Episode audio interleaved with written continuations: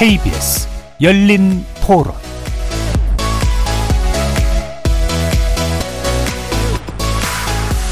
안녕하십니까. KBS 열린토론 정준희입니다. 사업을 해서 회사에 악영향을 주면 안 되긴 하지만 이건 사측과 노동자 알아서 해결할 문제지 법으로 해결할 문제가 아니라고 생각을 하거든요. 그러니까 이게 어느 정도는 융합이 돼서 이루어져야 되는데 무조건 그냥 올스톱을 해놓고 뭐 할 때까지 이렇게 하면 서로가 손해지. 국가적으로도 손해고. 불법 파업이면 뭐 문제가 있겠지만 쟁의 자체를 못하게 하려고 볼모로 잡는 그런 형태는 사주가 그걸 많이 악용하고 있다고 생각을 해서 뭐 어느 정도 노조도 단체 행동권이나 파업권은 법적 체제에서 최대한 보장해주는 게 맞다고 봐요. 노동운동 하는 사람들이 불법인지 아닌지 다 알고 있을 거 아니에요. 그럼 법을 지키면서 해야지. 노사 간의 대화를 통해서 어떤 문제를 해결하는 문화, 사와 노 간의 어떤 소통을 통한 해결점을 찾는 그런 문화를 정착을 시켜야지 자꾸 불필요하게 경제적 노스를 가져오는 그런 것보다 더. 거리에서 만난 시민들의 목소리 들어보셨는데요. 혹시 노란봉투법이 뭔지 아시는지 모르겠습니다. 노조에 대해서 기업이 쟁의에 관련된 손해배상 청구를 제한하는 이 법안은 현재 야당과 노동계를 중심으로 추진되고 있는데요. 여당과 경영계 측은 불법 파업을 양산하게 된다면서 강하게 반대합니다. 잠시 후 경영계와 노동계를 대표하는 패널 두 분과 함께 노란봉투법으로 불리는 노동조합 및 노동관계조정법 개정안의 주요 내용과 쟁점에 대해서 자세히 살펴보는 시간 갖도록 하겠습니다. KBS 열린토론 지금부터 시작합니다. 살아있습니다. 토론이 살아있습니다. 살아있는 토론, KBS 열린토론. 토론은 라디오가 진짜입니다. 진짜 토론, KBS 열린토론. 오늘 토론 중에 문자로 의견 전해주실 분은 샵 9730을 이용해 주시면 되는데요. 단문은 50원, 장문은 100원의 정보 이용료가 붙습니다. KBS 모바일 콩 그리고 유튜브를 통해서는 무료로 의견을 남기실 수 있습니다. 시민 논객 여러분의 뜨거운 참여 기다리겠습니다. 자, 그럼 오늘 토론 함께해 주실 두 분 소개해 드릴 텐데요. 먼저 송영섭 민주노총 법률원 변호사 나오셨습니다. 네, 안녕하세요. 자, 그리고 이준희 한국경영자총협회 노사관계법 제팀장 함께 하셨습니다. 네, 안녕하십니까. 본격적인 주제 토론 들어가기 전에 기본적인 정보를 좀 전달하는 의미에서 몇 가지 질문을 좀 드리겠는데요. 일단 노란봉투법이 뭐야? 왜 이런 이름이 붙었지라고 궁금해하시는 분들도 있으니까 이 부분 송영섭 변호사님께 좀 설명 부탁드릴까요? 네, 노란봉투법은 이제 월급 봉투를 얘기하는 건데요. 노란색 봉투에 월급을 담아서 이제 가족들한테 전달했다고 해서 노란봉투법이라고 이름을 붙였습니다. 그 이제 가족들이 이제 한 달에 한 번씩 오는 월급날을 기다리는 거는 옛날 지금이나 마찬가지일 거예요. 2003년도에 두산중공업의 배달호 열사가 돌아가시면서 그 유서에 이틀 후면 급여 받는 날인데 6개월 이상 급여를 받은 적이 없고 역시 이틀 후도 나에게 들어오는 돈은 없을 것이다 라고 하면서 손배가 압류로 인해서 죽음을 맞이해서 예. 사회 경종을 울린 바 있습니다. 2014년도에 법원에서 쌍용자동차 정리해고자들에 대해서 47억 원의 손해배상 판결을 내리자 한 시민이 언론사에 4만 7천 원을 보내면서 나와 같은 시민 10만 명이 동참을 하면 노동자들을 살릴 수 있다라고 해서 캠페인이 시작됐습니다. 그래서 노동상권 행사했다는 이유로 손배, 가압류를 당하는 것을 제한하자. 그리고 월급을 지키고 노동자들 그리고 노동자 가족들의 생계와 그 생명을 지키자라는 법이 노란봉투법입니다. 예. 2014년 그 파업 관련 2014년 그 소송에 관련됐던 내용이었다고 생각하시는 또 아시는 분들도 있을 텐데 또 더 거슬러 올라가면 월급 봉투하고 연관된 그런 기원까지 얘기해 주셨네요. 자, 그러면 이제 오늘 다뤄볼 법안에 관련된 내용이 일단 민주당이 낸 법안이 있고요. 정의당이 또 낸 법안이 있어서 민주당 법안을 일단 송 변호사님께 기초적인 내용 좀 요약해 주시기 부탁드릴까요? 네. 노동조합 및 노동관계조정법이라고 하는 기본적인 우리 그 노동상권과 관련된 법이 있는데 거기에서 2조 5호에 노동쟁의가 무엇인지 규정을 하고 있고 3조에 쟁의행위에 대한 면책을 규정을 하고 있습니다. 그리고 그런데 민주당의 안은 노조법 2조의 쟁의 행위의 범위가 너무 협소하다. 예, 예. 그리고 3조에서 규정을 하고 있는 면책의 방식이 너무 소극적이다. 그래서 결국은 노조법 2조와 현행 3조를 가지고는 지금 현재 이루어지고 있는 손배 가압류의 남용을 막을 수가 없는 상황이기 때문에 손해배상 가압류를 남용하는 것을 막기 위해서는 노조법 2조를 좀 개정을 해서 쟁행의 범위를 좀 넓히고 그리고 3조를 개정을 해서 쟁행이 면책 대상이 되는 면책 대상이 되는 쟁행의 범위를 좀 넓히고 그 대상자를 좀 축소를 해서 적정한 선에서 손해배상이 행사될 수 있도록 하자. 결국은 2조와 3조의 개정을 통해서 노동 3권을 보장하고 노동자들이 죽음으로 내몰리는 것을 막아보자. 이게 이제 민주당의 안입니다. 예. 그러니까 일단 1차적으로는 쟁의 행위를 규정하고 있는 것에 법적 태도를 좀 넓혀가지고 손배가 들어가지 않아도 되는, 않을 수 있는 그런 쟁의 행위를 규정하는 측면과 또 면책 규정 측면을 개정함으로써 이제 손해보상에 관련된 내용들을 좀 줄여보자. 이제 이런 의도로 읽히는데요. 또 하나가 이제 정의당 또 아니잖아요. 이준희 팀장님께서는 기본적으로 노란봉투법에 대해서는 좀 우려하시는 입장으로 알긴 합니다만 그래도 정의당 안에 대해서도 또 약간 요약을 해서 좀 전달해 주시면 좋겠습니다. 네, 굳이 저에게 정의당 이은주 의원 법안을 정리해달라고 말씀하시. 그러니까 이제 제가 정리를 해드려야 될 것 같은데 저희는 아까 말씀 주신 대로 일단 이 법안 전체에 반대를 하고 있고 그런데 보통 노란봉투법이라고 하면 손해배상 청구 가압류 제한이 그 주된 내용일 것이라고 다 생각을 하시는데 앞에서 송 변호사님께서 민주당 법안을 정리해 주셨을 때 다 들으셨던 것처럼 근로자 개념, 사용자 개념, 그 쟁의의 개념 확대까지 포괄하는 굉장히 종합적인 내용을 담고 있어서 노란봉투법이라고 지칭하기에는 이 담고 있는 내용이 더 큰 것 같다라는 생각이 들고요. 이은주 의원 안은 아까 말씀해 주신 그 내용들이 거의 대부분 그대로 들어있고 조금 더 특징적인 것이라고 하자면 이 법안을 발의할 때 대표 발의를 하셨던 민주당 의원들께서 이은주 의원 안에 공동 발의인으로 다 이름이 올라가 계십니다. 그래서 일각에서는 그 환노위에서 이게 논의가 될 때 이게 종합 버전이 되지 않겠느냐, 합병되지 않겠느냐 하고 있습니다. 아까 송영섭 변호사님께서 말씀해주신 내용은 기본적으로 다 들어 있고요.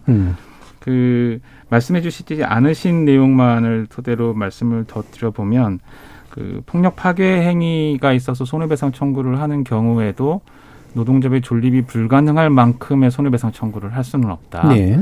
그리고 노동조합의 존립이 불가능할 만큼의 손해배상 청구를 못한다고 했을 때 그 상한선은 얼마냐 이거는 법률이 정하지 않고 시행령이 위임하고 있다.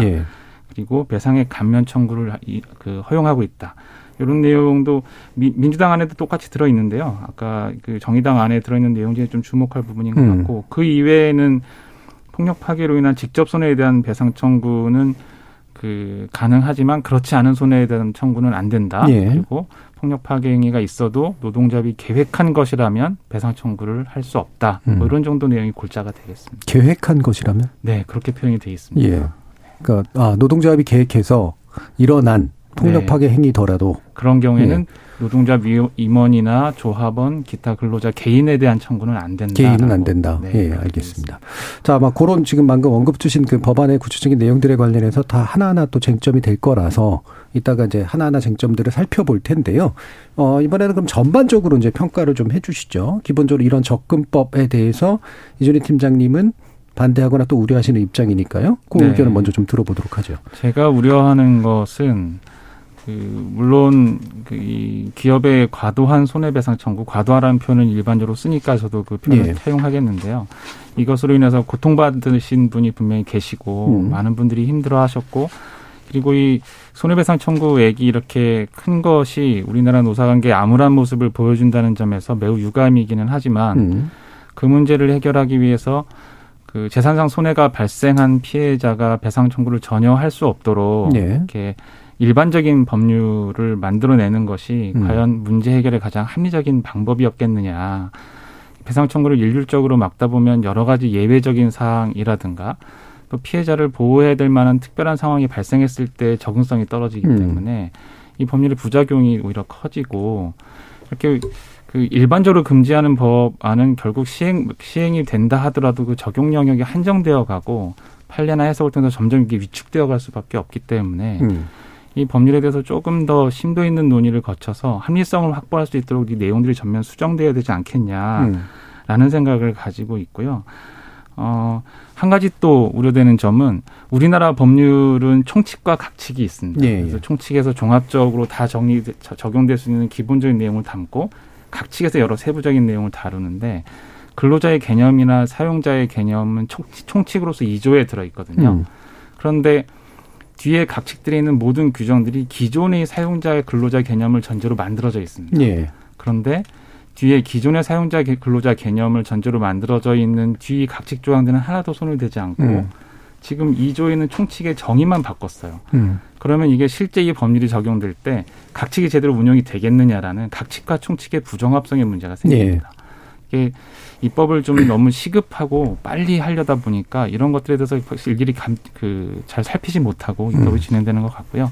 하나만 더 말씀드리자면 아까 폭력 파괴 행위로 인한 손해의 경우에도 노조의 존립이 위태로울 만큼의 배상 청구는 못한다라고 돼 있다고 말씀을 드렸는데 그 배상 청구액의 상한을 시행령으로 하도록 하고 있어요. 네. 그런데 노동개선이 얘기하는 영국의 입법률을 보면 그 상한이 법률에 들어있습니다. 네. 너무 중요한 내용이기 때문에 이건 시행령에 위임하는 건 마땅치 않다는 판단 때문이거든요. 근데 그 상한에 대한 논의도 기피할 수 없을 만큼 시행령에 바로 미루고 입법을 해야 될 만큼 뭔가 쫓기는가라는 생각이 들고요. 그렇습니다. 예. 그러니까 그 상한액을 법으로 놓지 못하는 거는 이제 부담스러운 측면들이 있기 때문에 일단 시행령을 돌려버렸다 이제 이런 말씀이신 거죠. 그래서 결국은 이제 기업이 이제 실제로 입는 피해에 대해서 그 손해배상 청구를 할 수 있는 가능성 너무 지나치게 이제 줄여버림으로써 생길 수 있는 문제들을 좀 지적해 주셨고 또 핵심적으로는 근로자나 사용자의 개념을 촉칙해서 적용해 놓으면 그거하고 안 맞는 각칙의 문제 또는 기타 법령에 관련된 문제들이 있어서 이 법적 합리성이 떨어진다. 네. 이런 지적도 좀 해 주셨어요. 아마 이런 것도 다 이제 쟁점에서 논의될 수 있을 것 같고요. 그러면 송 변호사님 어떤 전반적으로 어떻게 평가하시는지 좀 말씀 주시죠. 네. 손해배상 가압류가 피해 회복을 위한 어떤 권리의 청구로서 사용된 것보다는 차별적인 손해배상 청구 그리고 가압류를 통해서 노동조합 그리고 노동자들을 경제적으로 위협하는 수단으로 악용이 돼 왔습니다. 그 2012년에 실제로 S그룹 노사 전략 문건에 보면은 손해배상을 통해서 고액의 손해배상을 청구를 해서 경제적으로 압박을 가해서 노동자들을 활동을 차단하고 식물노조로 만든 뒤에 노조 해산을 하다. 예. 그리고 유성기업에서 발견이 됐었죠. 유성기업 기업노조 확대 전략 문건 보면은 고액의 손해배상 청구를 해서 노조 내부 분열을 유도를 하고 조합원들을 탈퇴시키고 기업노조 소위 말하는 어영노조를 발전시켜서 키워서 교섭대표권을 가져가자. 이런 식으로 그야말로 이 손해배상 가압류 제도가 사용자의 재산권에 대한 정당한 보상수단이 아니라 사실상 노조법에서 근저하고 있는 부당노동행위의 수단으로 지배개입의 수단으로 활용이 되어 왔습니다. 전형적인 권리 남용 행위입니다. 이걸 두고 볼 수 없다. 이제 어떻게든 합리적으로 제한하는 것이 반드시 필요하다라는 생각입니다. 그리고 제한하는 방식에 대해서 이제 노란봉투법이 여러 가지 그 쟁점을 담고 있고 수차례 이제 제출이 됐는데 기본적으로 헌법 33조에 있는 노동 3권의 취지를 살리자라는 취지입니다. 헌법 33조에서는 노동자의 노동권을 기본권으로 보장을 하고 있습니다. 기본적인 권리인 노동 3권의 행사는 그 자체로 권리 행사인 것이고 불법 행위에 해당되지 않거든요. 그래서 노동상권의 행사의 결과 그 책임이 면책되는 것은 노동상권 기본권에 나오는 당연한 귀걸이입니다. 예. 노동조합법에서 규정을 하고 있기 때문에 면책되는 것이 아니다라고 하는 것입니다. 예. 지금까지는 우리 노조법이 쟁의행위의 권리성을 외면해 왔다라고 볼 수 있습니다. 쟁의행위는 사용자의 업무를 저해하는 것, 그러니까 규제해야 되는 것, 사회적으로 유해한 것 이런 식으로 생각을 해왔습니다. 결과적으로 그렇기 때문에 쟁의행위에 대한 손해배상 가압류가 남용이 되어 왔습니다. 이제 패러다임을 바꿔야 됩니다. 노동 쟁의행위에 대한 손해배상 가압류를 통한 노동기본권 침해에 대해서는 이것을 방지할 수 있도록 입법화돼야 됩니다. 물론 법 그 재정 과정에서 여러 가지 논의는 가능할 것입니다. 아까 말했던 뭐 이 상한선을 법률로 규정할 것이냐, 시행령으로 규정할 것이냐 관련돼서 충분히 논의할 수 있습니다. 그리고 수차례 노란봉투법 관련된 어떤 개정의 시도가 있었는데 과거에 법률로서 개정을 하자 이런 개정안도 올라온 바 있습니다. 다만 이것이 정치권에서 워낙 호응을 안 해줬기 때문에 지금까지 특히 이제 정권에서 소극적이었기 때문에 활성화가 안 된 논의가 활성화되지 못한 측면이 있습니다. 그래서 이 노란봉투법을 이번 기회에 그 구체적인 내용까지 드러내고 그리고 수정할 건 수정하고 또 합의할 건 합의하고 그래서 반드시 제도가 개선돼야 된다 이렇게 봅니다. 예. 그러니까 기본적으로 이제 손해보상 가압류가 이제 봉쇄적 수단으로 이제 활용되거나 과하게 노동자를 억압하는 수단으로 활용됐다라는 게 이제 기본적인 문제의식의 출발점이신 거고, 그럼 약간 궁금한 게 짧게만 한번 여쭙고 싶은 게 이게 이제 헌법이 보장하고 있는 기본권으로서의 권리 행사와 충돌되는 부분이 있어서 이걸 조정하는 것이다. 오히려 법 차원에서 이런 견해이신 거잖아요. 그러면 이제 현재의 노동조합법 관련된 그 조항이 헌법에 합치되지 않는다. 이런 식의 어떤 의견을 먼저 좀 낼 수도 있는 거 아닌가? 이제 이런 생각도 좀 있는데 이 부분은 어떻게 좀 보시나요? 그러니까 이걸 사법적으로 심판을 받아서 위헌 여부에 대한 법원의 판단을 받아야 될 문제인가 관련돼서 오히려 이 노동권의 보호는 어떤 방식으로 보호를 할 것인가는 입법적인 또 정치적인 영역에 문제일 수 있거든요. 하기 때문에 어떤 사법적인 가장 소극적인 방식의 어떤 규제를 넘어서 적극적이고 어떤 정책적인 방식의 보호가 지금 필요한 상황이다라고 봅니다. 네, 입법으로 해결을 할 수 있으니 하자라는 의견이시네요.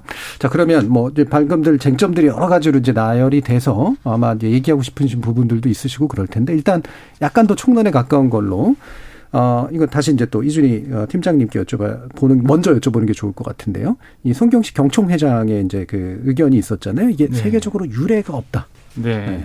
이게 흔히 이제 해외 입법례도 굉장히 중요한 거라 실제로 굉장히 너무나 특이한 입법례라고 보시는 건가요? 네, 그렇게 보고 있습니다. 왜냐하면 그 세계적으로 입법례가 없다라고 할 때 그 입법이라는 것은 법률로 제도화되어 있느냐 이런 문제인데요. 누구는 누구에게 손해배상을 청구할 수 없다. 피해를 입어도. 이런 식의 입법을 하고 있는 나라는 실제로 찾아보기 어렵습니다.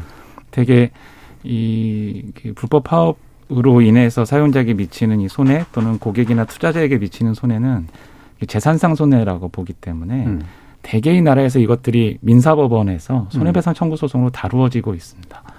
그래서 그 정확한 입법례를 찾을 수 없기 때문에 아마 그 민주당 의원 안에서도 제한이의에서 손해배상 청구를 허용하고 있는 영국의 사례를 들 수밖에 없었던 것 같고요. 영국도 배상 청구를 금지하는 게 아니지 않습니까? 그래서 그 송경식 경총회장님이 말씀해 주신 대로 유례를 찾을 수 없다라는 표현은 매우 정확한 표현이라고 할 수 있습니다. 그러니까 손해배상을 못하도록 하는 식의 법적 처리를 하진 않았다. 지금까지 적어도 해외에서는. 자, 이 부분은 또 송 변호사님 의견을 여쭤봐야겠네요. 네, 저는 반대로 우리나라와 같이 사용자가 기업이 노동조합과 노동자들에게 수십억 원 그리고 수백억 원의 손해배상을 청구하는 것이 세계적으로 유례를 찾을 수 없다. 이렇게 보거든요. 영국의 경우에는 방금 팀장님 말씀하셨듯이 노동조합에 대해서 1인당 신청할 수 있는 원고 1인당 신청할 수 있는 손해배상액 제한을 하고 있습니다. 조합원 규모에 따라서. 그래서 최고 뭐 10만 명 이상인 경우에도 아무튼 최고 15억 원을 넘을 수 없도록 손해배상을 적절하게 제한을 하고 있는데 이번 그 대우조선해양에서 100여 명 남짓한 하청 노동자들 쟁의 행위를 이유로 5명에 대해서 8천억, 7천억 손해배상 주장이 있었고 결국은 500억 가까운 470억 정도의 손해배상을 실제로 청구를 했거든요.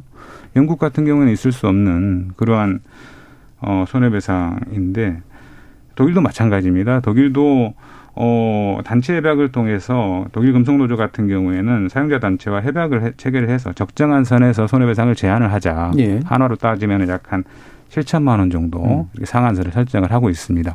그건 단체 협약을 통해서요? 네, 그렇습니다. 그리고 프랑스 같은 경우에는 이 손해배상 제도는 손해배상 청구 여부만 놓고 보는 게 아니라 노동상권에 대한 전반적인 그 규정 체계를 검토하지 않을 수가 없는데 파업 시기에 대해서 따로 제한하지 않습니다. 우리네 같은 경우에는 최후 수단의 원칙이라고 해서 교섭이 결렬이 되고 쟁의 조정 절차를 거친 이후에만 파업을 할 수 있다, 쟁의를 할 수 있다 이런 엄격한 절차적인 제한 등이 있는데 조정 절차도 거칠 필요 없고 프랑스의 경우에는 최후 수단의 원칙도 적용되지 않고 쟁행의 목적도 얼마든지 노동조합이 자유롭게 결정할 수 있고 예를 들어서 뭐 정리해고라든지 구조조정이라든지 뭐 그런 경영권 관련 사항이라 하더라도 경영상의 결정에 반대하는 것도 직업적인 어떤 이익의 옹호에 해당하고 예. 그 직업적 이익의 옹호를 위한 노동자들의 파업권의 방식의 의사표현의 자유는 여전히 인정된다. 그걸 이유로 형사상 또는 민사상 문제되지 않는다.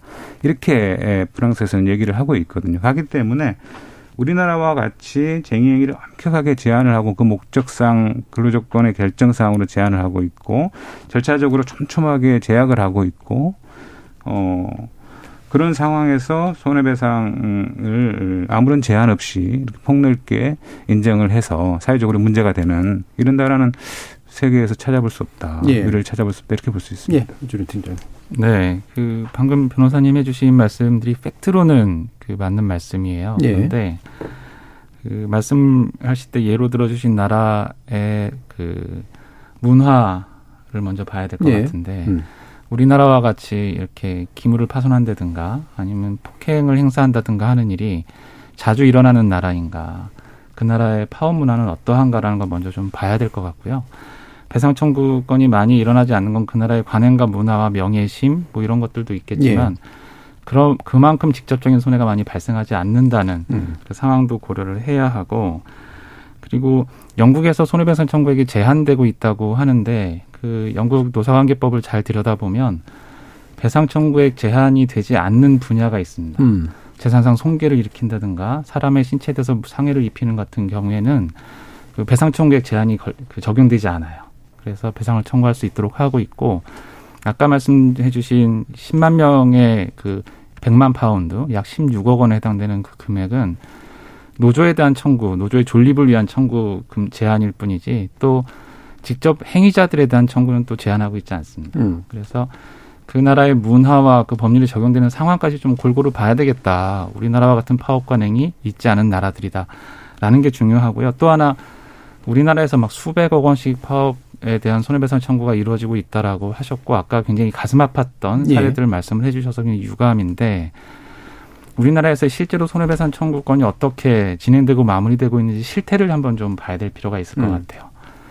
되게 파업이 진행되는 동안에 그 손해배상이 그 예상이 예정이 되고 실제 생산이 중단돼서 그 손해가 생기고 있으면 전체 손해액을 추단을 해서 기업이 배상 청구를 하게 됩니다. 그런데 쟁행위가 끝나고 나면 노동조합이 그 많이 이렇게 주도를 하시죠. 그래서 잔업이나 특근을 굉장히 많이 해서 예. 손해를 어느 정도 만회를 해주세요. 그리고 파업이 어느 정도 다 빨리 타결될 수 있게 또 안도 제시하시고 그러면. 그로 인해서 만회되는 손해, 그리고 파업이 좀 빨리 타결되는 것과 그 교환해서 기업들은 배상 청구액을 낮추거나 아니면 배상 청구 소송을 취하하는 경우가 많습니다. 그래서 실제에서는 아까 말씀해 주신 것처럼 가슴 아픈 사례들이 물론 있지만 현실에서는 그런 선명한 사례들만이 있는 것이 아니라 예. 배상을 청구하고 그로 인해서 그 손해를 만회하기 위해서 나중에 또 그 많은 잔업을 통해서 물건을 또 생산해서 그 소비자들에게 제때 전달될 수 있도록 또 노력하고 이렇게 하는 배상 청구가 그 노사 사이에서 활용되는 국면들이 있거든요. 이런 것들을 모두 다 이렇게 그 도외시하고 아주 선명한 몇 개의 사례만으로 배상 청구 제도가 그 개인을 죽이는 것으로서 이렇게 악용되고 있다라고만 예. 보기에는 너무 이 측면들이 다양하고 복합적인 층을 갖고 있다는 걸 좀 고려를 해야 될 것 같습니다. 예. 네, 우리나라 노동자들이 뭐 다른 나라 노동자들에 비해서 뭐 과격해서 뭐 폭력을 행사한다라든지 뭐 이런 식의 인식은 대단히 잘못된 인식이고요. 우리나라 노동자들이 굉장히 신사적입니다. 동방 A지국이잖아요, 원래부터. 그래서 그리고 또 뭐 프랑스라든지 뭐 뉴스에서 접하면 굉장히 좀 과격하게 또 이렇게 쟁의 행위를 진행하는 경우도 많이 있습니다. 결국은 이제 그 현상이 어떻느냐보다는 왜 이런 방식의 쟁의가 유발되느냐 이 측면을 더 자세히 봐야 되는데, 프랑스 같은 경우에는 1인 시위도 1인 파업도 허용할 정도로 파업 자체는 당연히 의사표현의 하나의 방식이다라고 인정을 하고 있습니다. 근데 우리나라의 경우에는 정리해고 파업도 불법이다. 예. 뭐 그리고 불법 파견에 대해서 금지를 해달라라고 하는 것도 뭐 불법 파업이다. 요구할 수 없다. 또 하청 노동자들이 원청에 대해서 실질적으로 원청이 임금 삭감이나 임금 결정에 대한 권한을 가지고 있기 때문에 같이 대화하자라고 하는데 뭐 그래서 부모 없다. 그리고 그거에 대해서 국가기관 아무런 협조를 해주지 않고 결국은 노동자들이 교섭에 나오게 하기 위해서 직장을 점거하거나 이러한 방식의 쟁의의 방식을 선택할 수밖에 없는 그런 국면으로 내몰린다는 것이죠. 예, 예. 그러한 방식 그렇게 유발되는 측면이 분명히 있다라고 하는 것이고, 그리고 뭐 영국 같은 경우에 이제 뭐 상한액 제한과 관련돼 가지고 일정한 사유를 이제 정하고 있는데 우리나라에서 가장 문제가 되고 있는 게 영업 손실과 관련된 전체의 손해를 노동자들한테 책임을 지운다는 겁니다. 예. 그런 방식의 손해배상은 영국에서는 인정을 안 하고 있습니다. 그러니까 아주 예외적으로 무슨 뭐 상해라든지 파괴행위라든지 이러한 경우에만 상한선 제한이 없고 그 예. 이외에 대부분을 차지하는 손해배상과 관련돼서 우리나라에서 문제되고 있는 뭐 그런 사안에 대해서는 상한선을 적용을 하도록 하고 있습니다.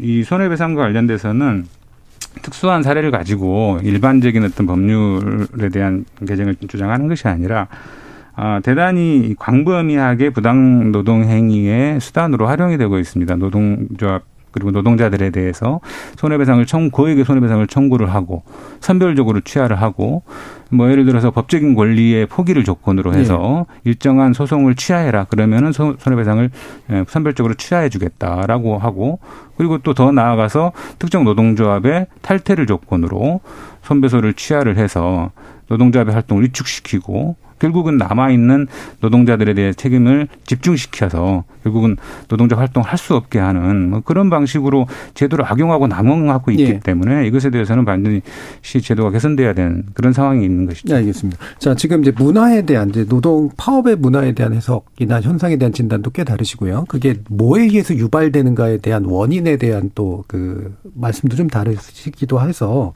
그 부분은 이제 물론 되게 중요한 부분이긴 합니다만 일단 그 정도 선으로 접고요. 그럼 이제 손배가 진짜 그 이렇게 뭔가 봉쇄적인 방식으로 그리고 실제 손실이라기보다는 이제 다른 좀 키워가지고 뭔가 이렇게 위협을 가하는 그런 방식으로 쓰이는가라는 부분에 대한 이야기를 약간 더 나눠보면 좋을 것 같은데요. 지금 지난 6월에 있었던 대우조선해양 파업에서 사측이 추산한 피해액이 8천억 원이고 노조에 이제 청구한 금액이 500억 원이거든요. 이 8천억 원의 추산 그리고 500억 원의 청구가 타당하다고 보시는지 의견을 좀 여쭙고 싶어요. 이준희 팀장님. 타당하다기보다는 그 사실관계에서 8천억이 추산됐음에도 불구하고 아까 500억이라고 예. 해주셨는데 470억을 청구했다라는 것은 사측도 손해액 전체를 청구하고 있지는 않다라는 걸로 보이고요. 이게 배상 청구액이 타당하냐 이 문제는 법원에서 다투어질 문제라고 생각을 합니다. 그러니까 봉쇄적 요소는 하나도 없다. 봉쇄적 요소를 가지고 있다고 대우조선해양의 이 팩트를 보고 말할 수 있을 만한 것은 없다고 생각합니다. 예. 네. 뭐 당사자는 또 아니시니까 또 해석하기 좀 어려우신 부분도 좀 있으실 네. 테고요. 일단은 이제 추산액과는 별개로 청구액이 이렇게 작게 한 건 기업이 그만큼 나름대로 신경 쓴 거다. 나름대로 신경 쓴 거다라고 볼 수밖에 없겠죠. 송 변호사님 어떠세요? 네. 대우조선해양에서 제첨에 600억 6천억 7천억 8천억까지 이렇게 얘기. 나왔었는데 전혀 이제 근거가 없는 수치였죠. 그게 이제 밝혀졌습니다. 그러니까 결국은 이 8천억의 숫자가 나오게 된 것은 파업 기간 동안에 대우조선해양의 전체의 회사의 가동률을 그 단위 시간당 단가로 곱한 수치다라고 이렇게 파업이 없었다면 이 정도가 생산될 수 있었다.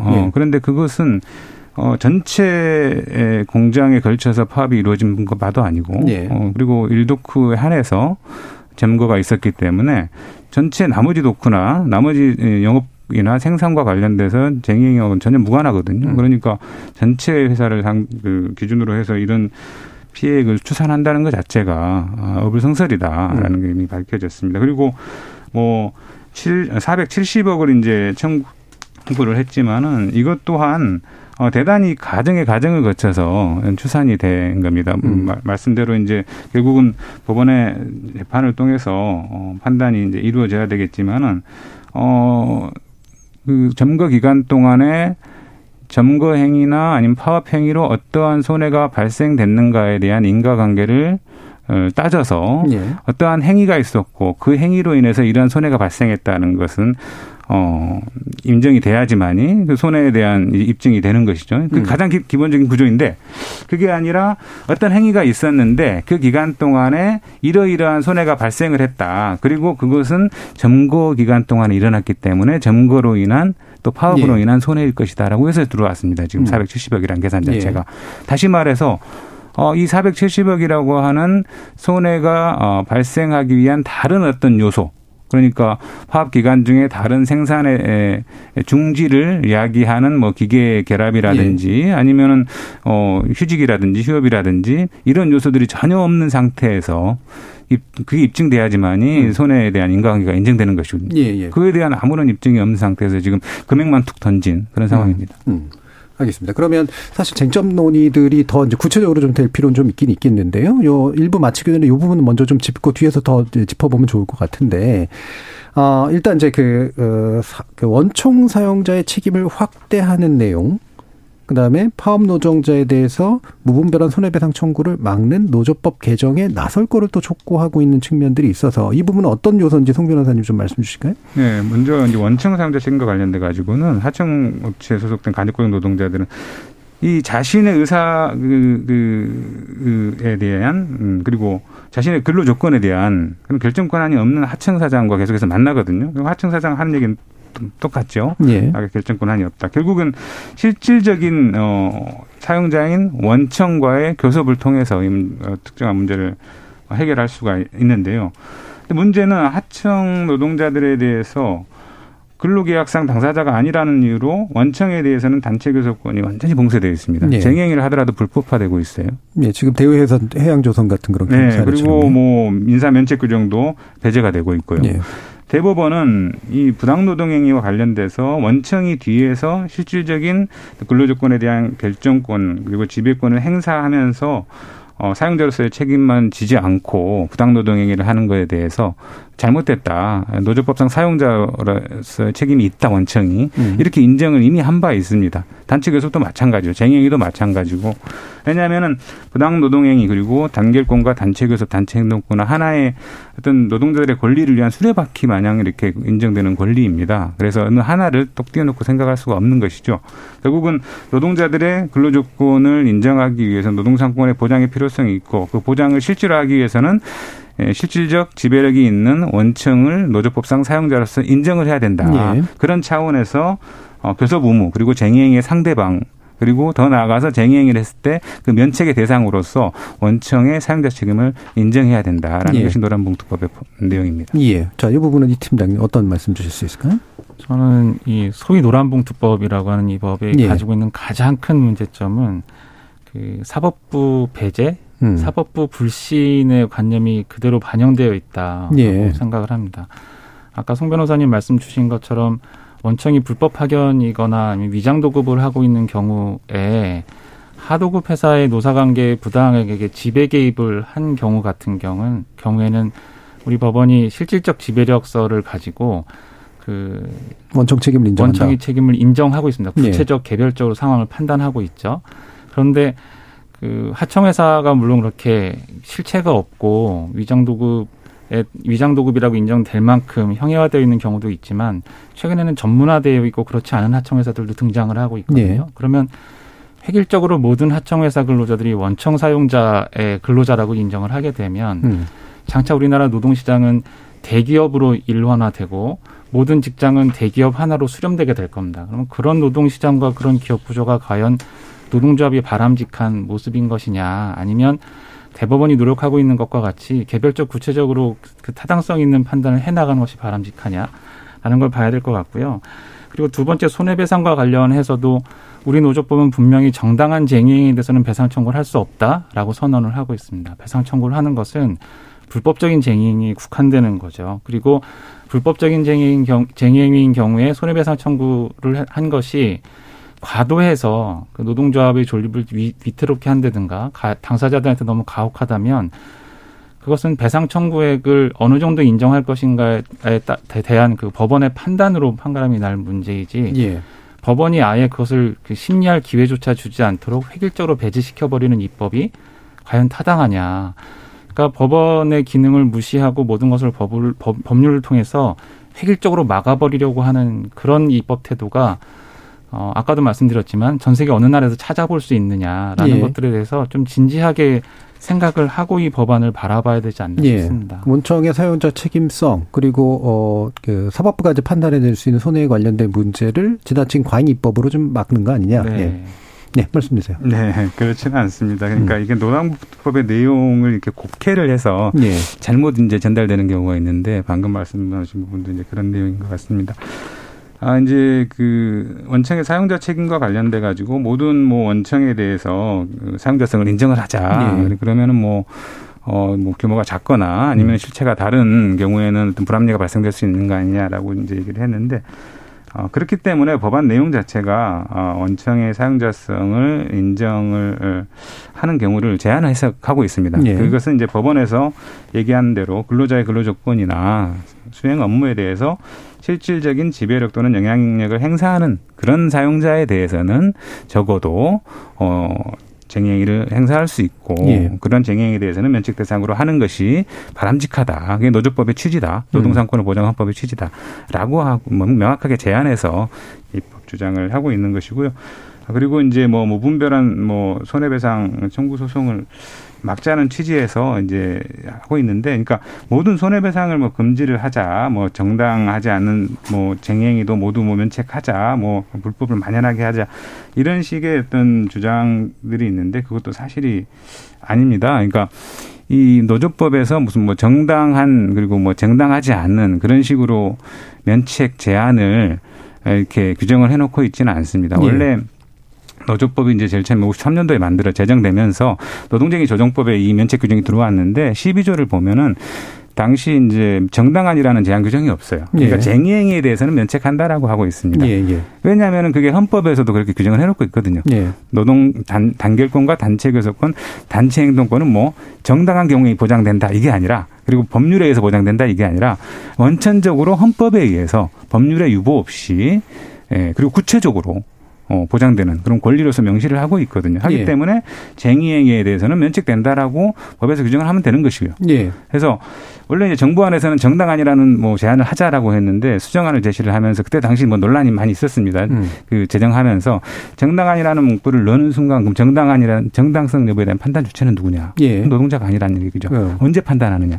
그때 바로 판단할 수 없다는 얘기죠. 예. 시기적인 그리고 판단의 주체적인 측면에서 예. 노동조합의 건전한 활동을 위축시킬 수 있는 그런 제도로 악용될 수 있다라고 수정안이 제시가 됩니다. 결국은 예. 이제 통과 과정에서 정당안이라는 문구를 빠졌죠. 언제 예. 들어왔냐면은 61년도 군사 쿠데타 이후에 63년도에 국가적인 최고회의에서 노동법 개혁을 총체적으로 하면서 63년도에 이 법에 의한이라는 그런 제한 문구가 예. 들어온 것입니다. 그래서 이 지금 현행 이 법에 의한이라는 문구가 아주 영원불변한 것이 아니다. 그리고 저희들이 노란봉투법을 통해서 이 문구를 수정을 한다 하더라도 그러면은 뭐 아무런 뭐 법적인 제한이 없이 면책이 돼야 된다 이렇게 얘기하는 것이 아니라 권리로서의 측면이 있고 헌법상의 노동상권의 보호범위에 포함되면 당연히 면책의 예. 대상이 되는 것이고. 헌법상 구체적 권리이기 때문에 다만 그럼에도 불구하고 권리로서의 어떤 보장 범위 내를 넘어서는 권리 남용의 경우에 폭력이나 파괴행위를 예. 나간다거나 아니면은 뭐 노동조합의 어떤 활동 범위에 현저하게 이렇게 일탈하는 뭐 그러한 행위에 대해서는 그런 경우에는 프랑스나 다른 입법 내에서도 제한을 하고 있거든요. 예. 마찬가지로 노란봉투도 마찬가지입니다. 그러한 권리 남용의 측면이 강한 경우에는 일정하게 보호 범위에서 제한을 하되 그렇지 않은 경우에는 권리로서 보장을 해야 된다라는 예. 것입니다. 그러니까 쟁의상이라는 것 안에 앞에 이제 정당한이 붙을 필요는 없다는 그런 말씀이신 거죠. 그러니까 쟁의를 근데 어떤 것까지를 쟁의라고 볼 거냐에 대해서는 또 별도의 법적 규정이 필요한 측면도 있을 테고 그 내용 뒤에서 좀 더 이제 논의할 텐데요. 일부 마치기 전에 이 내용에 대해서 잠깐 이 팀장님 네. 말씀 주시죠. 이 법안을 자세히 봐야 되는데요. 개정안에는 사용자 정의 조항만 있는 게 아니라 근로자 정의 조항이 네. 있습니다. 그래서 그 사용자 정의 조항만이 아니라 이 법에 의한 사용자가 되느냐 안 되느냐를 보려면 근로자 개념 정의 조항까지 봐야 돼요. 그런데 이 개정안에서 근로자 개념 정의 조항이 너무 넓게 되어 있기 때문에 아까 송 변호사님 말씀 주신 대로 사용자 범위가 그렇게 제한되지 않습니다. 두 조항을 조화적으로 해석을 해야 되기 때문에. 또 하나는 헌법 33조에서 보호되는 노동기본권의 행사가 헌법에 규정되어 있는 다른 기본권을 침해하는 방식으로 진행이 돼도 괜찮으냐는 문제가 있습니다. 예. 33조 행사이기만 하면 무조건 되는 것이냐. 33조에서 허용되는 기본권이라는 것은 헌법 조항 전체, 규정 전체 내에서 규범조화적으로 다른 기본권을 침해하지 않는 방법으로 구현이 돼야 되는 거겠죠. 그래서 여타 영업의 자유라든가 직업의 자유, 그리고 재산권을 침해하지 않는 한도 내에서 노동삼권이 행사가 돼야 되지, 그것을 넘어서는 노동삼권 행사가 가능하다고 본다든가, 노조법의 규정이 없으니까 거기까지 다 허용된다든가, 이건 좀 지나치게 너무 많이 나간 것 같고, 이 노란봉투법이라고 지금 제한되어 있는 것이 방금 송 변호사님 말씀해 주신 대로 이렇게 잘 제한돼서 해석이 된다면 좋겠지만, 예. 지금 규정되는 내용만 보면 그렇게 해석될 가능성은 없어 보여서. 그 해석은 큽니다. 사법부가 하는 거 아닌가요? 그렇죠. 예. 그런데 조항이 이미 만들어져 있고 각 예. 조항들에 예. 송 변호사님이 좀 빼고 설명을 해 주신 것 같은데 예. 폭력 파괴 행위인 경우에도 행위자를 면책하는 조항이 분명히 들어있고 예. 그래서 이 노란봉투법에서 안심해도 될 부분만 지금 설명을 해 주신 것 같아요. 알겠습니다. 안심하지 못할 부분이 많이 들어있습니다. 예, 일부가 지금 약간 좀 시간 좀 길어져가지고요. 혹시라도 반론하실 부분이 있으시면 한도 끝도 없기 때문에 2부로 넘어가가지고 좀 진행하도록 하겠습니다. 일단 1부는 여기서 좀 마치고요. 이어지는 2부에서 또 미진한 쟁점 논의 좀 시작하도록 하겠습니다. 여러분은 KBS 열린토론과 함께하고 계십니다. 최현지 문자캐스터 불러볼까요? 네. 지금까지 여러분이 보내주신 문자들 소개합니다. 김선호님, 노동법을 어느 일방의 주장으로 바꾸면 안 됩니다. 노동법은 경영자와 노동자의 합의가 우선돼야 합니다. 8356님, 노란봉투법 찬반 이전에 국민 관심 및 인식 수준이 현저히 낮다는 검색어 분석 결과를 듣고 무척 안타까웠습니다. 그런 점에서 오늘 토론 주제 무척 반갑습니다. 3223님, 귀족 노조의 알박기식 불법 파업에 날개를 달아주자는 소리인가요? 우려됩니다. 미무스원님, 노란봉투법 지지 이유는 약자의 권리 주장이기 때문입니다. 노란봉투법으로 최소한의 노동자 권리를 보호받아야 합니다. 9803님, 노조의 불법 파업을 찬성하지는 않지만 지금처럼 거액의 손배 소송을 노조원에게 제기하는 것은 반대합니다. 손배 소송에게 제한선을 두어서 노조원과 그 가족이 삶이 파괴되지 않도록 기준을 마련해야 한다고 봅니다. 6169님, 사측이 소득이 있으면서도 손해배상을 무기로 삼는 예가 있습니다. 노동계 현실에서 임금 착복이나 부당 노동 행위는 반드시 법으로 처벌되어야 합니다. 노동 3권이 유명무실한 현실에서 노란봉투법 개정 필요합니다. 2244님, 합법적 쟁의 행위를 한다면 손해배상 청구를 할 수 없습니다. 말 그대로 폭력과 파괴 등 불법 행위로 인해 발생하는 손해에 대해 배상을 청구 못한다면 노조 요구가 관철될 때까지 파괴 등 불법 행위를 이어갈 거고 결국 사용자들의 손해는 막대해질 겁니다. 노란봉투법, 모순된 법안이라 여겨집니다. KBS 열린토론, 이 시간은 영상으로도 생중계하고 있습니다. 유튜브에 들어가셔서 KBS 일라디오 또는 KBS 열린토론을 검색하시면 지금 바로 토론하는 모습 보실 수 있습니다. 방송을 듣고 계신 여러분이 시민 논객입니다. 계속해서 청취자 여러분의 날카로운 시선과 의견 보내주세요. 지금까지 문자캐스터 최연지였습니다. 토론이 세상을 바꿀 수는 없습니다. 하지만 토론 없이 바꿀 수 있는 세상은 어디에도 없습니다.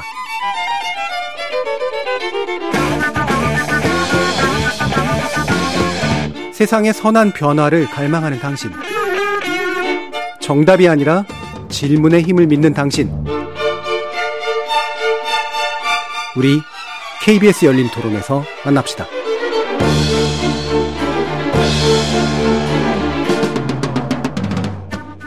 KBS 열린토론 2부 노란봉투법 개정 웅집김에 관련된 노사 양측 입장 들어보고 있는데요. 이준희 한국경영자총협회 노사관계법제팀장, 송영섭 민주노총 법률원 변호사, 이렇게 두 분의 전문가와 함께하고 있습니다. 자, 앞선 논의에서 또 송 변호사님이 이제 반론을 제시하고 싶으신 부분이 있으셨을 텐데 그 부분 이제 사실 위주로 좀 얘기를 짚어주시면서요. 기본적으로 결국은 이 법에 관련된 것은 도대체 이제 쟁의란 무엇이냐? 다시 말하면 합법적으로 인정될 수 있는 쟁의란 무엇이냐, 누가 그 쟁의를 할 수 있느냐, 그리고 누가 그 쟁의에 의해서 일어나는 것들에 대한 이제 책임을 질 것이냐. 그러니까 예를 들면 사연자 책임성에 관련된 문제, 이 부분으로 이제 요약될 것 같은데요. 관련된 얘기까지 이제 진행을 해 주시죠, 송 변호사님. 네, 노란봉투법에서는 구조조정과 관련된 정리해고에 대해서 우리가 쟁행위를 하는 것에 대해서 합법적인 파업으로 인정을 해야 된다. 면책 대상으로 포함돼야 된다. 왜냐하면은 해고를 당해서 길거리로 나앉는 문제이잖아요. 근로조건 관련 사항을 부인할 수 없단 말이죠. 그래서 다른 나라 사례도 마찬가지로 역시 면책 대상이 돼야 된다라는 거고, 그리고 뭐 예를 들어서 부당 해고를 당했다. 부당 해고 원직 복직 요구를 함에 있어서 그게 관철이 되지 않을 때 교섭을 하고 그걸 관철시키기 위해서 쟁행에 나간다. 이런 거에 대해서 불법화 시킬 필요가 없거든요. 그리고 단체 협약을 체결을 해서 공장 이전을 하거나 아니면 회사 분할을 하거나 합병을 하는데 노동조합과 협의하거나 합의한다. 이런 조항들을 많이 단협을 체결합니다. 그런데 그걸 위반하는 경우가 많아요. 그러면은 그것을 합의를 지켜라라고 요구를 하고 안 지키는 경우에는 뭐 쟁의행위를 통해서 그걸 지키도록 이렇게 압박을 할 수 있는 것이거든요. 근데 지금 현행법상 제가 지금까지 말씀드린 내용들의 쟁의행위 다 불법입니다. 네. 그래서 이것을 노동자들이 할 수 있는 것은 아예 그 일방적인 사용자의 조치를 받아들이거나 아니면 불법 파업으로 나아가거나 이렇게 할 수밖에 없는 상황에서 계속해서 악순환이 반복되고 있다. 그래서 이런 필요 없는 사회적인 에너지를 쓸 필요가 없다. 법적 제도적 장치를 마련을 해서 합법화시킬 것은 합법화하고 원리를 보장할 건 보장하고 그렇지 않는 거에 대해서는 일정하게 기준을 정하고 그 기준이라고 하는 것은 아까 말했듯이 제가 말했던 헌법이 가장 기본이 돼야 될 것이고 우리가 과거에는 업무방해에서도 그렇지만은 쟁의행위라고 하는 것은 어떤 위해한 행위다. 업무를 방해하는 행위이고 예외적으로 뭐 유법성이 조각되는 경우에 한해서만 정당성이 인정이 된다. 이런 논리가 잘못됐다라고 이미 대법원 2021년 전원합체 판결을 통해서 했단 말이죠. 손해배상도 마찬가지입니다. 헌법재판소도 헌법재판소 결정에서 손해배상에 대해서도 마찬가지로 봐야 된다. 결국은 손해배상도 이것이 사용자들의 손해를 입히는 불법 행위이고 다만 예외적으로 뭐 정당한 몇 가지 경우에만 엄격하게 손해배상이 조각될 수 있다. 이런 식으로 법리 구성을 하고 면책 구성을 할 게 아니라 처음부터 손해배상 대상이 되는 불법 행위에 해당되지 않는다. 다만 그 권리가 남용이 됐을 때 이러이러하게 도저히 권리 행사로서 볼 수 없는 경우에 그런 경우에는 손해배상이 이루어질 수 있다라고 하는 그야말로 노동삼권에 대한 원칙적인 그런 어떤 규정을 통해서 다시 정확하게 정비를 할 필요가 있겠다. 그것이 그리고 저는 사회적인 비용을 줄이는 데도 많이 도움이 될 것이다라고 생각합니다. 그러니까 쟁의 행위로 규정될 수 있는 폭을 지금보다 넓혀서 합법 파업이라고 하는 영역이 더 넓어져야 되고 그리고 그 안에 해당하는 거라면 거기에 대한 손배의 어떤 것들은 즉 제한되는 방식으로 가는 것을 현재 노란봉투법이 추진하고 있는 것이다. 이준희 팀장님.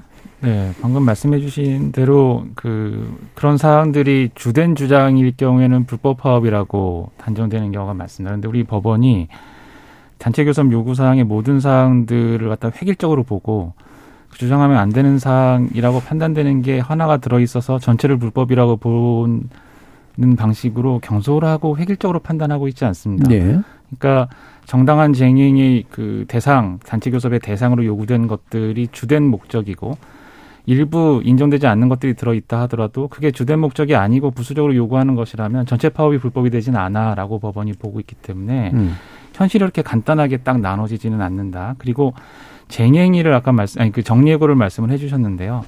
어디까지나 경영상 위기가 있어서 정리해고를 할지 말지는 경영자가 판단하는 게 맞다고 저는 생각을 합니다. 다만 정리해고를 해야 될 때 정리해고 대상이나 범위나 시기 그리고 정리해고 대상자에 대한 보상 범위 같은 것들은 노사가 같이 협의를 해야 되겠죠. 지금도 그에 대해서 협의하는 것은 노사가 협의하거나 단체 협약을 체결하자고 요구하는 것에 대해서 막지 않습니다. 문제는 정리해고를 해야 될 상황인 경영상 위기가 있느냐 없느냐를 노동조합이 합의할 때만 인정해라라고 요구하기 때문에 문제가 되는 거죠. 우리 대법원 판례도 보면 경영상 이유에 의한 해고 여부 그 자체는 경영진이 판단할 문제고 내용은 협의해라라고 하고 있어서 실제로 그렇게 하고 있습니다.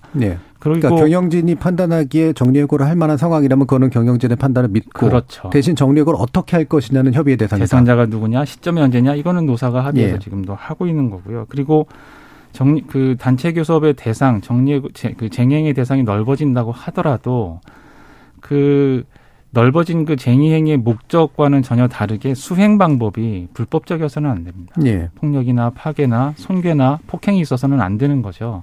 그리고 허용되지 않는 정도로 도로를 점거하거나 출입을 막는다든가 해서 다른 그 여러 가지 부수적인 방법으로 라인 전체를 멈추는 수단은 많이 있습니다. 예. 그러니까 쟁행의 범위, 합법적인 쟁행의 범위가 넓어진다 하더라도 그 수단이 불법적이어서는 안 되고, 수단이 불법적이라면 목적이 아무리 정당해도 그 목적은 정당화될 수 없다고 생각이 듭니다. 예, 뭐 그 부분은 바로 이제 언급해 주셨을 것 같은데, 쟁의 범위에 관련해서야 이제 논쟁의 소지가 있다고 하더라도 이 수단의 불법성, 이를테면 폭력과 선교에 관련된 문제 등에 대해서 노란봉투법은 그것마저도 손해배상하면 안 된다, 이렇게 얘기하고 있는 건가요? 그렇지는 않습니다. 예. 그러니까 노란봉투법은 기본적으로 이제 권리를 남용하는 그러한 대표적인 파업, 그 손괴라든지 예. 파괴행위 이런 경우에 대해서는 면책 대상에 포함되기 어렵다라고 하고 있습니다. 그리고 이제 과거에 노란봉투법이 몇 차례 이제 제출이 됐는데 예. 노조법 2조 4호에 있는 노동조합의 기본적인 목적을 현저하게 좀 일탈하는 그러한 행위에 대해서도 면책 범위에서 제외하는 방식으로 제출된 바도 있고요. 그래서 일단 권리 남용의 유형에 따라서 그 면책에 포함되기 어려운 걸 설정할 수는 있습니다. 노란봉투법에서 예. 그걸 염두에 두고 있고요. 열어놓고 있고요. 다만 지금과 같이 권리 남용 방식의 어떤 접근 방식이 아니라 기본적으로 쟁의행위가 불법이고 예외적으로만 이러한 정당한 경우에만 합법일 수 있다라고 하는 방식은 바꿔야 된다. 예, 이게 예. 이제 노란봉투법입니다. 예, 그러니까 쟁의의 범위 쪽에 초점이 맞춰져 있다는 말씀이시잖아요. 혹시 이분 반론하실 거 있으십니까? 네, 노란봉투법 이게 저는 노란봉투법이라는 이름이 맞지 않다고 생각을 하는데요. 이 조항 개정안을 자세히 보면 3조 1항 본문을 보면. 폭력 파괴 행위가 아닌 경우에만 면책이 되도록 돼 있습니다. 예. 그래서 그걸 가지고 이제 이 법의 정당성을 주장하시는 분들은 폭력 파괴 행위는 허용되는 게 아니야라고 예. 주장을 하시지만 2항으로 넘어가면 아까 잠깐 그 교수님도 저한테 질문을 주셨는데 노동조합이 계획한 경우라면 행위자들에게 청구할 수 없어라고 돼 있습니다. 이게 보면 쟁의 행위 등이 노동조합에 의해 계획된 것이라면이라고 네, 돼 있는데 폭력 파괴 행위가 있어도 그 개인들에겐 배상을 청구할 수 없다는 의미입니다. 이게 이랑 단서랑 같이 묶여서 해석이 되면 그리고 왜 그렇게 되죠? 쟁의 행위 등 안에 폭력이 들어가면은 안 되는 거 아닌가요? 그 단서를 보시면 예, 예. 그 단서랑 묶여서 이 항이 해석이 되거든요. 네, 그러니까 그 폭력 파괴 행위인 경우에는 안 된다. 폭력 파괴 행위인 경우라 하더라도 노동조합이 계획한 것이라면 행위자들에게 청구할 수 없다. 이렇게 되고 뒤로 또 넘어가시면 폭력 파괴 행위인 경우여서 손해배상을 청구하는 경우라도 노동조합의 존립이 위태로우면 안 되고 그 상한은 노조법이 정한다라고 해서 직접 폭력 파괴 행위가 있었을 경우에 면책이 되도록 하는 규정이 분명히 들어 있습니다. 그런데 예. 규정이 없다는 해설이 여러 언론과 여러 전문가들에 의해서 제기가 되고 있어요. 그런데 조문을 꼼꼼히 해석을 해봐야 된다고 생각을 합니다. 예, 그러니까 제가 먼저 본 자료도 보면 폭력 파괴로 인한 직접 손해를 제외하고는 단체 교섭이나 쟁의 행위에 대해서는 손배를 안 하도록 하는 것으로 네. 나오는데 그런데 1항 단서와 2항을 묶어서 해석을 해야 됩니다. 그런가요? 그러면? 네, 그 손해배상의 청구 대상을 제한하는 문제와 관련돼서는 예. 조금 달리 봐야 됩니다. 지금 이제 개인 또는 신원보증인에 대한 예. 청구를 좀 제한해야 된다라는 내용이 들어 있습니다. 예. 그 이유는 지금 현재 파업을 하는 경우에 내가 파업에 참여해서 내 개인이 책임을 져야 되는 그런 행위뿐만 아니라 전체 노동자들, 예를 들어서 10명이면 10명, 100명이면 100명, 파업 단위 전체 노동자들이 행위한 결과에 대한 책임을 전체를 지우고 있거든요. 예. 개인에 대해서 전체에 대한 책임을 지우고 있습니다. 그래서 예를 들어서 내가 파업을 했고 그로 인해서 이런 손실이 발생했다가 아니라 너도 파업에 참여했기 때문에 그리고 그 파업에 참여한 파업이 불법이기 때문에 그 불법 파업으로 발생된 전체 손해에 대해서 너가 책임져야 돼 라고 예. 얘기를 하고 있는데 그것은 파업의 기본적인 본질하고 맞지 않는 것이죠. 왜냐하면 파업이라고 하는 것은 일을 안 하는 거지 않습니까? 내가 일을 안 하는 거잖아요. 소극적으로. 그리고 내가 어떤 행위를 하는 게 아니라 예를 들어서 집에 출근하지 않고 집에 있으면서 일을 안 한다. 소극적인 부작위를 하는 거란 말이죠. 채무를 이행하지 않는 겁니다. 채무를 이행하지 않은 것에 대한 책임을 지우면 되는 것이지, 그것이 다른 사람의 채무를 이행하지 않은 것에 대해서까지 그것이 쟁의행위라는 이유로 내가 책임을 지운다라고 하는 건 잘못됐다는 것이죠. 그래서 프랑스에서도 개인 책임과 단체 책임을 엄격하게 구별을 하고 있고, 그리고 개인 책임의 결과에 대해서도 각 인과관계를 엄격히 구별을 해서 손해배상을 제한을 하고 있습니다. 예, 그러한 방식에 엄격하게 좀 저 얘기를 해 주시죠. 이를테면은 지금 이제 이 팀장님이 말씀해 주신 거는 폭력 파괴 행위가 있다고 하더라도 노동조합이 그걸 계획했다면 손배를 청구를 못한다, 이 얘기를 해 주셨는데, 제가 이해하는 바로는 쟁의 행위 등의 폭력 파괴 행위가 있다고 하더라도 그게 이제 노동조합에서 계획된 부분이라면 그 개인, 특정 개인에게 손해배를 청구할 수 없다, 이 이야기는 노조에게는 청구할 수 있는 거 아닌가요? 노조에는 청구할 수 있습니다. 네, 맞습니다. 예. 네. 노조에게는 청구할 수 있고요. 그러니까 손배가 근본적으로 금지되어 있는 건 아니라는 얘기죠? 그렇죠. 노조에는 예. 청구할 수 있고, 그렇지만 이게 뒤에 가면 청구액 제한이 또 들어가게 되죠. 그리고 네. 요 3조 1항 단서와 2항을 묶어서 해석할 경우에 제가 더 큰 문제가 있다고 보는 것은 3조 1항 단서는 폭력이나 파괴 행위로 인해서 발생한 직접 손해를 이야기하고 있고, 2항은 그러한 경우에도 노동조합에서 계획된 경우에는 이라고 하고 있는데, 폭력이나 파괴 행위가 노동조합에 의해서 계획됐다면 그건 더 큰 문제 아닙니까? 그러니까 이 법전 자체, 그 개정안 자체에 굉장한 모순이 발생하고 있는 거죠. 이게 누군가가 폭력이나 파괴 행위를 계획하고 그것을 조직원에게 시켰다면 이거는 형법적으로는 조금 더 무거운 그 법 위반이 생기고 있다고 보아야 되는데, 그런 경우를 갖다가 이 법, 노란봉투법이라고 말하는 이은주 법안 개정안에서는 아주 당연하게 지금 이렇게 적어 놓고 있는데, 이거는 그, 제가 아까, 약간 논지에서 벗어납니다만, 이게 그, 17대 국회 때 처음 개정안이 나왔거든요. 예. 그러면 지금부터 한 15년 넘는 시간이 지났습니다. 그런데 이 개정안의 수준이 17대 국회 때 나온 개정안과 똑같은 수준에 머물러 있습니다. 예. 그리고 이 오랜 기간 동안에 저희가 그 개정안의 문제점에 대해서 그 지적을 하지 않았겠습니까?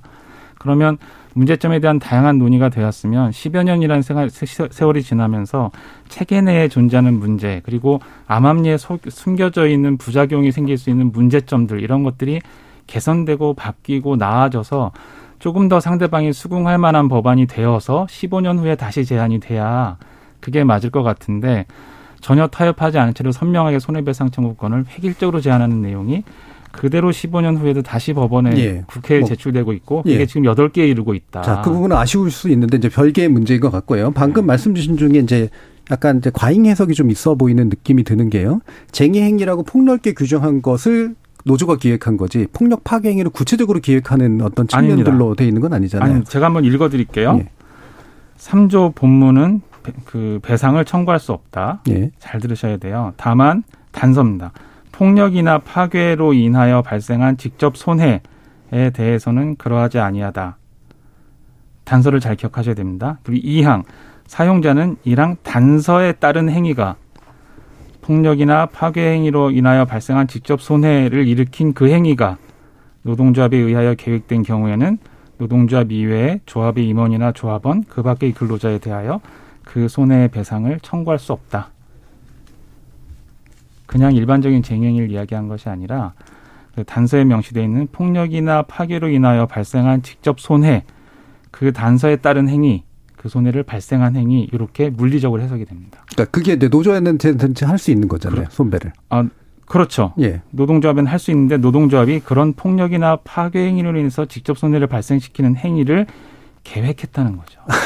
그 문제, 손 변호사님. 그러니까 이 문제는, 그러니까 결국은 지금 이제 우리 노란봉투법이 민법이 가지고 있는 그야말로 1:1의 어떤 사적 관계를 어떻게 수정할 것이냐, 어떻게 실질적인 평등을 이룰 것이냐의 문제이거든요. 거기에서는 이제 노동관계 특수성이 잘 반영되도록 해야 되는데, 이 쟁의행위라고 하는 것은 그냥 뭐 쉽게 하는 게 아니라 노동조합이 만들어지고 일정한 요구를 하고 그게 결렬이 됐을 때 집단적 행위로서 하는 거거든요. 그래서 지금 현재 우리 법원은 노동자 개인이 파업이나 쟁의행위를 할 수 없도록 그야말로 노동조합이 할 수 있는 행위로 보고 있습니다. 쟁의행위에 대해서. 그래서 쟁의행위가 노동조합에 의해서 계획됐다고 하는 것은 노동조합의 의사결정기구에 의해서 그렇죠. 개개인의 어떤 그 의사를 넘어서서 조합 총의로 결정이 됐다는 거예요. 그것은 다양한 방식이 있을 수 있겠죠. 그래도 다양한 모집단이 있을 수 있겠고 총회나 뭐 대의원대회나 여러 가지 있을 수 있겠고 의사방식도 다 다를 겁니다. 그리고 그 행위가 노동조합에 의해서 노동조합의 집행기구를 위해서 행사가 됐다면은 이것은 그 속에 있는 개개인은 단순한 어떤 쟁의행위의 구성 부분에 불과해져 버렸다라는 것이죠. 예. 그리고 그렇게 보는 학자들이 있습니다. 그러니까 이 쟁의행위의 특성을 고려를 해서 그 책임도 맞게 해야 된다. 그래서 개인의 어떤 행위 주체가 개인인 경우에는 대해서는 개인에 대해 책임을 묻고 행위 주체가 단체의 경우에는 예. 단체에 대해서 책임을 묻는 것이 행위 주체와 책임의 대상을 일치시키는 예. 그런 합리적인 방법이다. 그래서 이 만약에 개인의 일탈행위가 있었다. 예. 그리고 일탈행위의 위법이 있었다라고 하면은 노란봉투법에서는 개인에 대해서 책임을 물을 수 있도록 예. 규정을 해놨습니다. 다만 그렇지 않고 개인의 일탈행위가 아닌 노동조합에 의해서 단체성을 띤 예. 벌써 노동조합으로서의 어떤 행위다. 그리고 개인은 그 구성 부분에 불과할 정도로 어떤 이 일부 총의의 일부 참여에 불과하다. 그 행위 조합원의 행위가 아니다라고 예. 평가될 수 있을 정도면 그때는 그럼에도 불구하고 개인에 대해서 책임을 묻는 것은 그것은 예. 법률적으로 맞지 않다. 예. 이걸 규정하고 있는. 그래서 겁니다. 제가 계속 궁금한 게 그거예요. 그러니까 결국은 이제 이 규정에 대한 해석이 쟁의 행위 과정에서 만약에 발생한 폭력이나 손괴 행위가 있다면 그 책임을 묻는 범위를 노조에게 주기자라고 하는 이제 거고 개인에게는 주지 말자라는 건데 방금 이 팀장님 말씀은 이 법은 노조가 폭력이나 파괴를 기획하던 것을 유도하는 듯하게 지금 해석하셨단 말이에요. 네, 그렇게 해석을 했고요. 제가 예. 말씀드리고자 하는 것은 개인에 대한 청구를 반드시 관철해야 된다. 이런 말씀을 드리는 것이 아니라 예.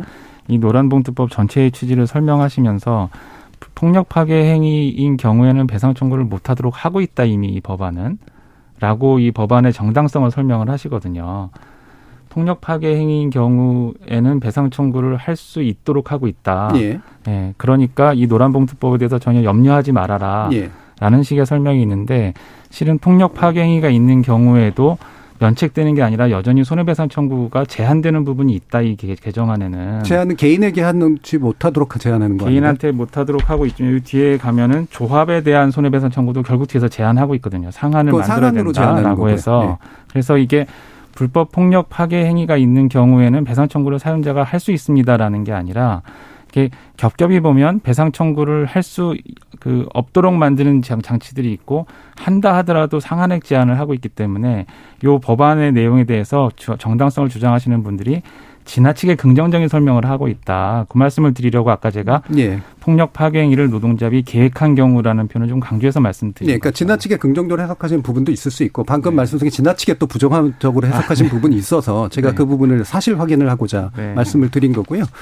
몇 가지 청취자 의견 좀 말씀드리고 가면 9412님이 노조도 이제 강자입니다. 노조의 불법 파괴 쟁의 행위 엄정한 처벌이 따라야 합니다. 노란봉투법 이름에서 이미 노조 약자 코스프레가 묻어 있습니다라고 부정적인 견해를 주셨고요. 2500님께서는 우리나라 하청업체가 언제 독립적인 회사였던 적이 있나요? 원청 온갖 참격 다 하고 부리고 하청업체 사장이 원청의 하청 담당자의 대리한테 굽실거리는 게 현실입니다. 우리나라의 많은 노동자는 여전히 열악한 상황 속에 있습니다라고 또 긍정적인 입장에서의 의견도 보내주셨습니다. 지금 논의 과정에서 또 쟁점으로 얘기할 것들이 많습니다만, 저희가 또 그 기업 측이 나름대로 이 노란복도과는 다른 종류의 어떤 법을 제한하거나 법제가 필요하다라고 또 주장하실 수 있는 부분도 있어서요. 그분의 이야기라도 일단 좀 들어봐야 될 것 같네요. 이준희 팀장님. 네, 저희는 그동안 파업 시 대체근로 허용이라든가 공교롭게도 영국에서 7월 말에 노란봉투법이라고 해야 될까요? 그 손해배상 상한을 4배 인상하면서 파업 시에 파견 근로자를 대체근로 투입할 수 있다는 법안이 아니라 이것은 시행령에 가까운 성격인데요. 예. 같이 통과가 됐습니다. 이렇게 대폭 넓혔는데 저희가 평소에 파업 시 대체근로 투입 허용 그리고 노동법상 사용자 처벌 조항 축소 이런 것들을 주장을 해왔고 사업장 점거 제한이라든가 교섭대표 노조의 대표권 유지 기간 확대 이런 것들을 주장을 해왔는데 저는 사실 그게 이 자리에서 같이 논의될 성격은 아니라고 생각합니다. 왜냐하면 그런 것들은 저희가 손해배상 청구 제한과 상관없이 그전부터 노사관계 힘의 균형을 위해서 주장을 해왔던 것이지 예.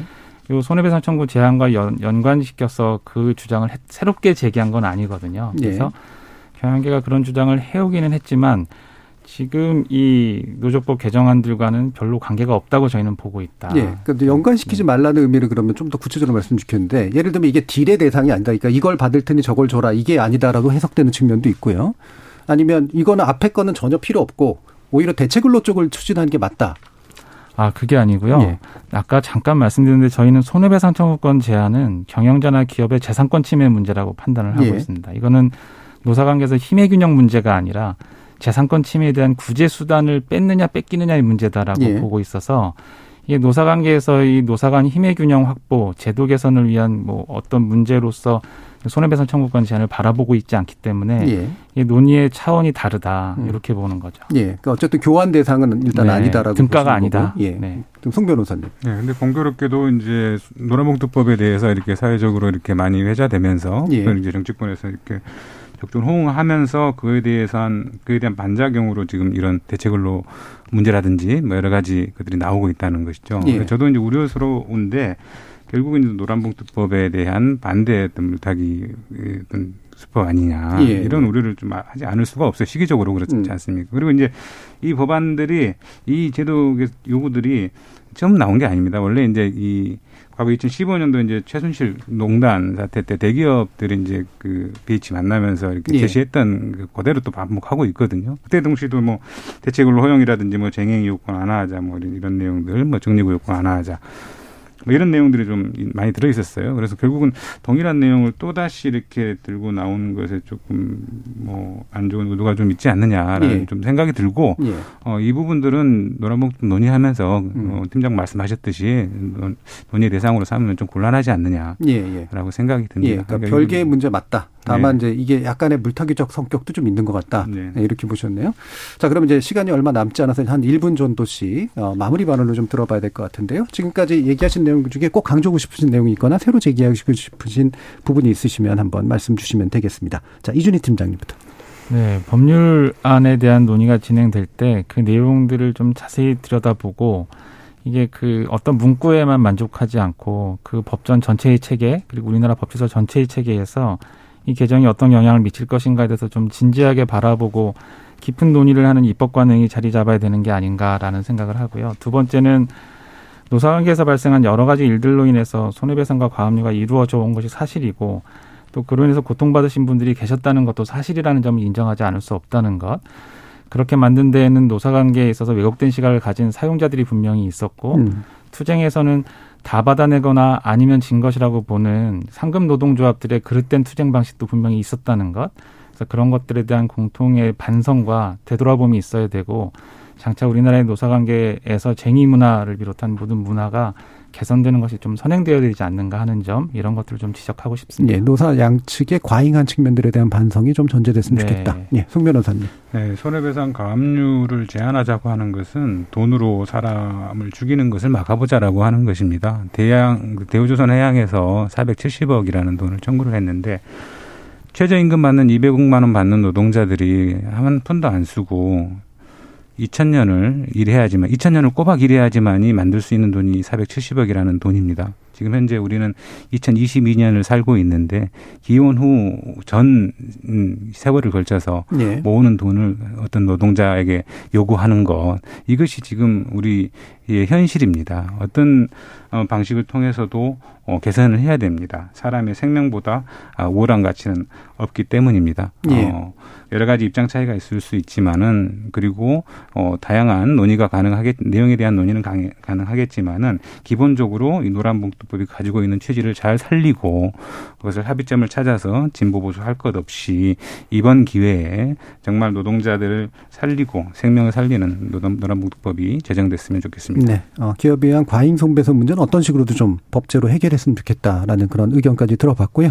자, 오늘 열린토론 논의는 이것으로 모두 마무리하겠습니다. 오늘 토론 함께해 주신 두 분, 송영섭 민주노총 법률원 변호사, 이준희 한국경영자총협회 노사관계 법제팀장 두 분 모두 수고하셨습니다. 감사합니다. 감사합니다. 사회적 문제 가운데는 소송이 아니고서는 도저히 해결이 어려운 경우가 있긴 하지만 또 소송은 지불되지 않아도 될 개인적 사회적 비용을 의미하기도 하죠. 우리 사회가 그 비용을 감당해야 될 어떤 절박한 이유가 있는지 그리고 어떤 비용을 지불하더라도 소송으로 해결하기보단 굳이 소송에 이르지 않아도 되도록 법을 만든다면 또 어떤 법이 최선일지 노란봉투법 논쟁을 지켜보면서 던지게 되는 질문입니다. 지금까지 KBS 열린토론 정준이었습니다.